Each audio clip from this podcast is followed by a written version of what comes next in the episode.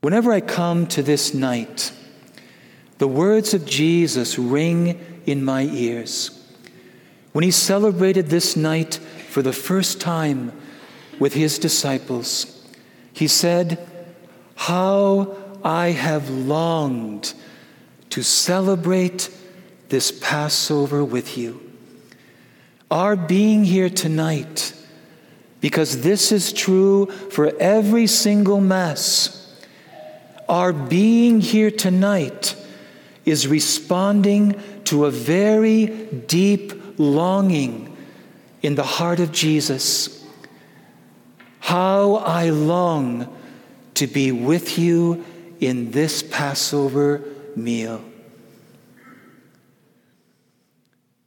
Let's talk about the gospel. When Jesus knew that the hour had come for him to pass over from this world to the Father, when a person is nearing the end of their life, at that moment, when they know they only have a short time, they will want to focus on that which is most important. Jesus knows that his time is short with these dear ones, his disciples. And therefore, he wants to complete the foundation with them for the kingdom that he is establishing. That life giving truth that will be the life of the church that he is instituting. And therefore, he's very careful to stress what is dearest to his heart and the heart of the Father. And therefore, we see the most essential truth that reveals God and reveals something about us as disciples and the body of Christ. What is a good life? How would you and I define a good life? And of the things that we might list, of those things, what would you and I say is the most important? How would we want our life to be summed up. John says about Jesus, the way that the life of Jesus is summed up when it says, He loved His own in the world, and He loved them to the end. He loved His own in the world and he loved them to the end. This is how the life of Jesus is summed up. And as we listen to this, isn't this what we want? Is your heart and my heart not stirring with desire? Yes, I want my life to be summed up in the same way. He or she loved their own in the world, and they loved them to the end. I have been blessed as a priest to be at the bedside of many people who are dying.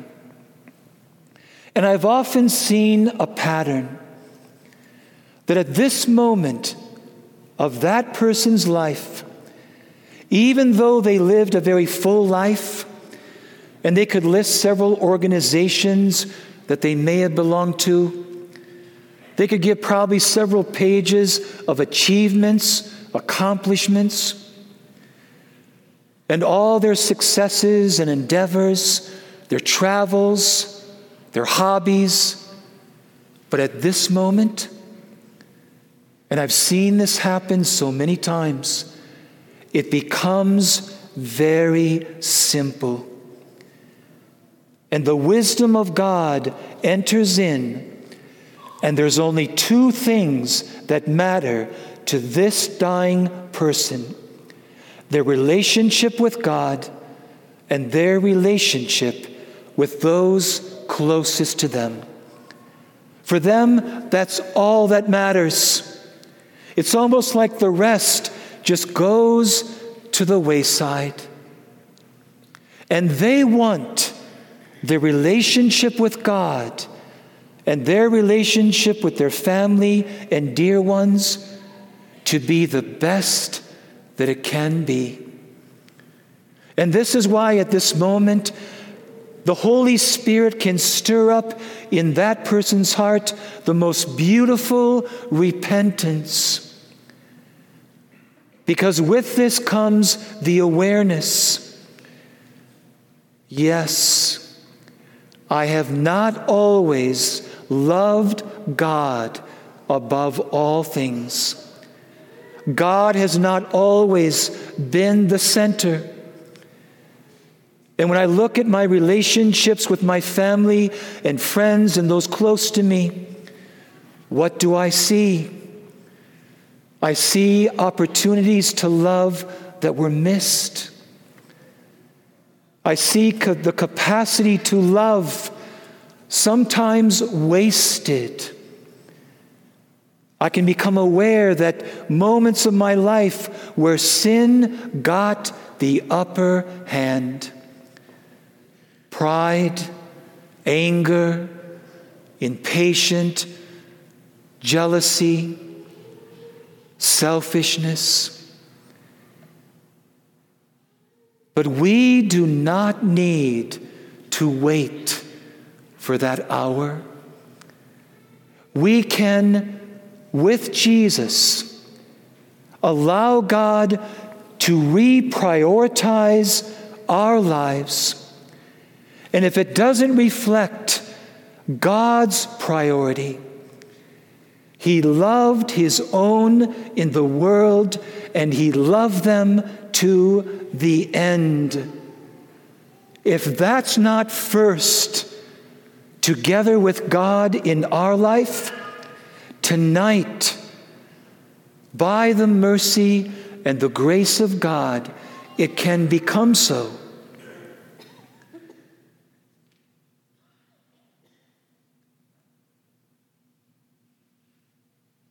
And it says that he had come from God and was going to God. Another way to sum up the life of Jesus, knowing that he had come from God and was now returning to God. How do you and I see our life? I'm from Wisconsin. As you know, and I know you're jealous, I know. Not everyone can be so blessed.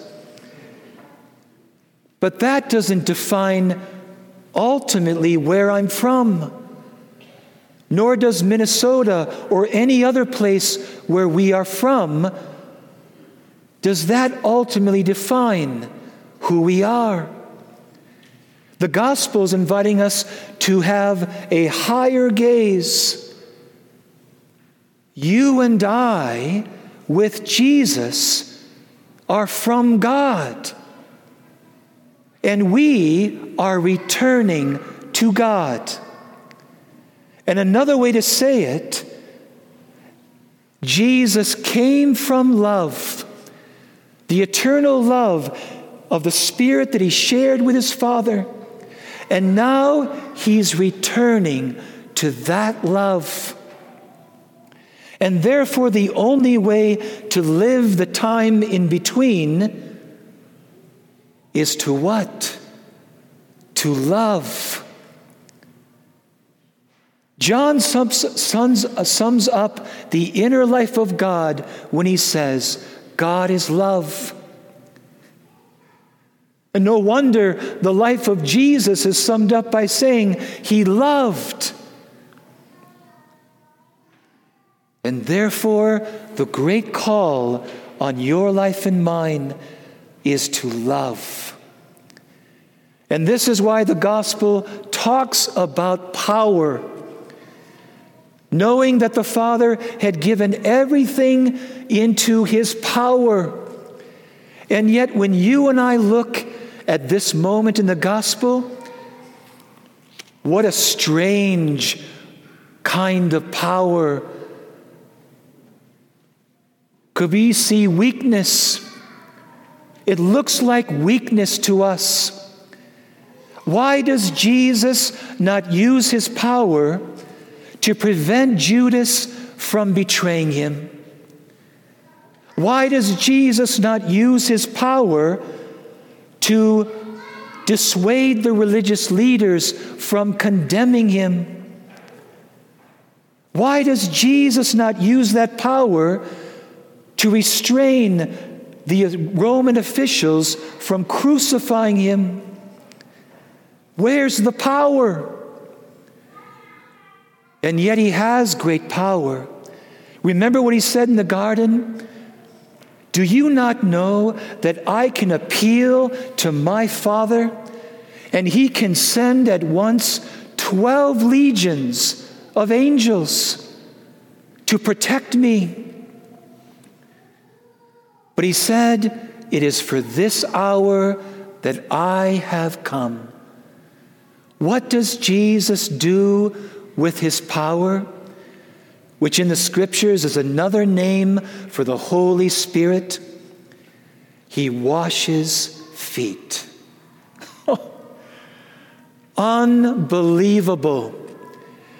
God humbling himself and taking the form of a servant and a slave in Jesus and getting on his knees to you and I and washing our feet, which can often be, especially at that time, the dirtiest part of the body, and the, therefore the lowest task of a slave. And he says, I, your Lord and Master, have done this to you so that you will do this for each other. We have the same power. The Holy Spirit. And we are given this power not to dominate others, not to trample over others, not to judge and condemn and criticize others. We are given the same power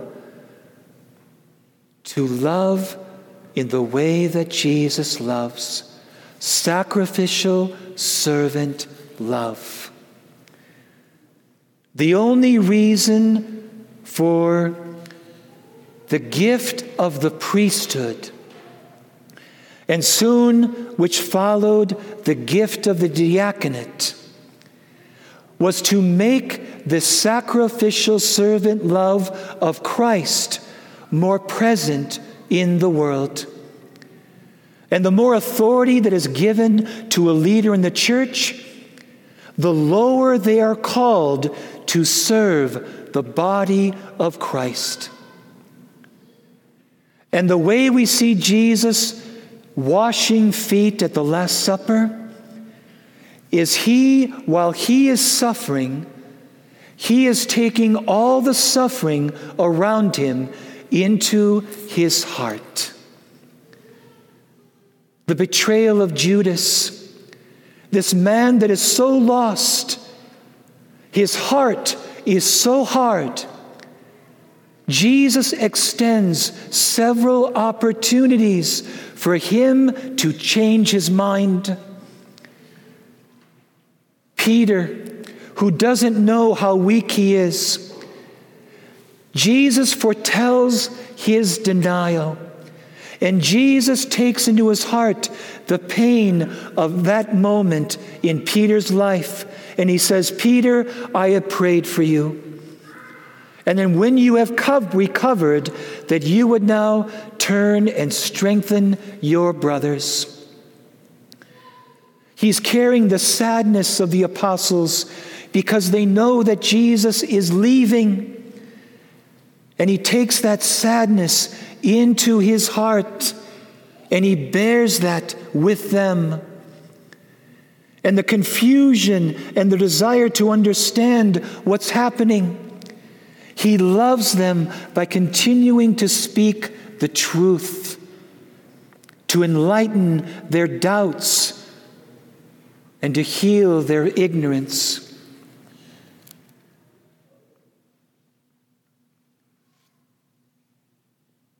I think I speak for my brother, Deacon Tim, and Monsignor Steenson. As I share that my life is given to me to serve you,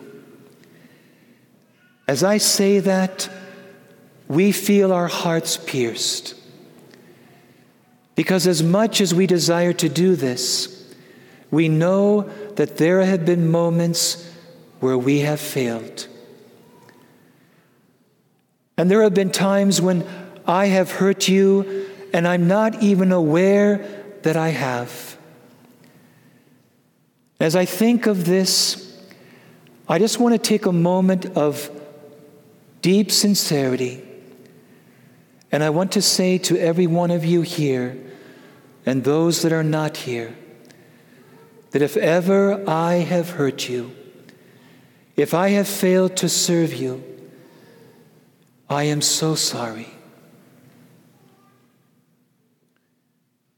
And as God has forgiven me, I hope you also will forgive me. I want so badly to be like Jesus. But oofta, oofta, I thank my mother for that word. I know I fail. I know that I'm weak. I know that I'm a sinner.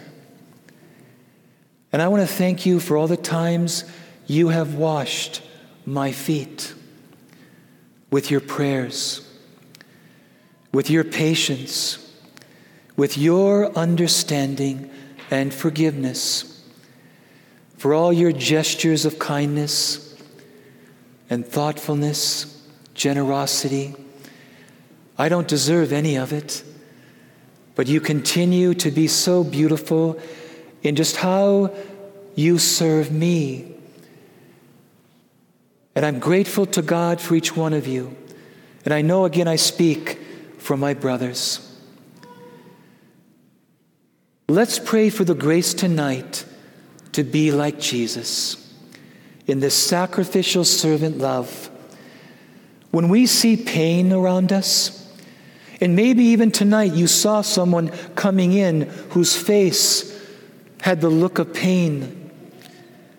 Let's take that into our heart like Jesus. Let's take it into our love.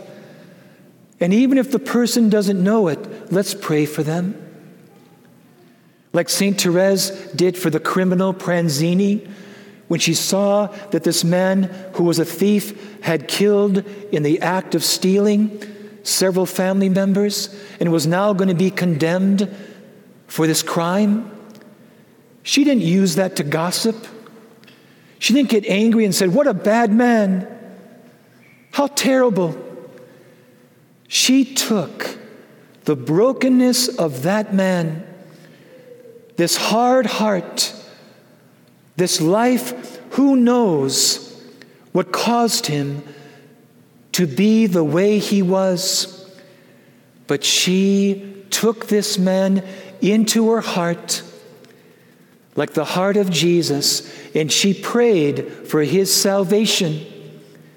And she obtained it because she took his pain into her heart so that it was like her own pain, that his salvation was her main concern.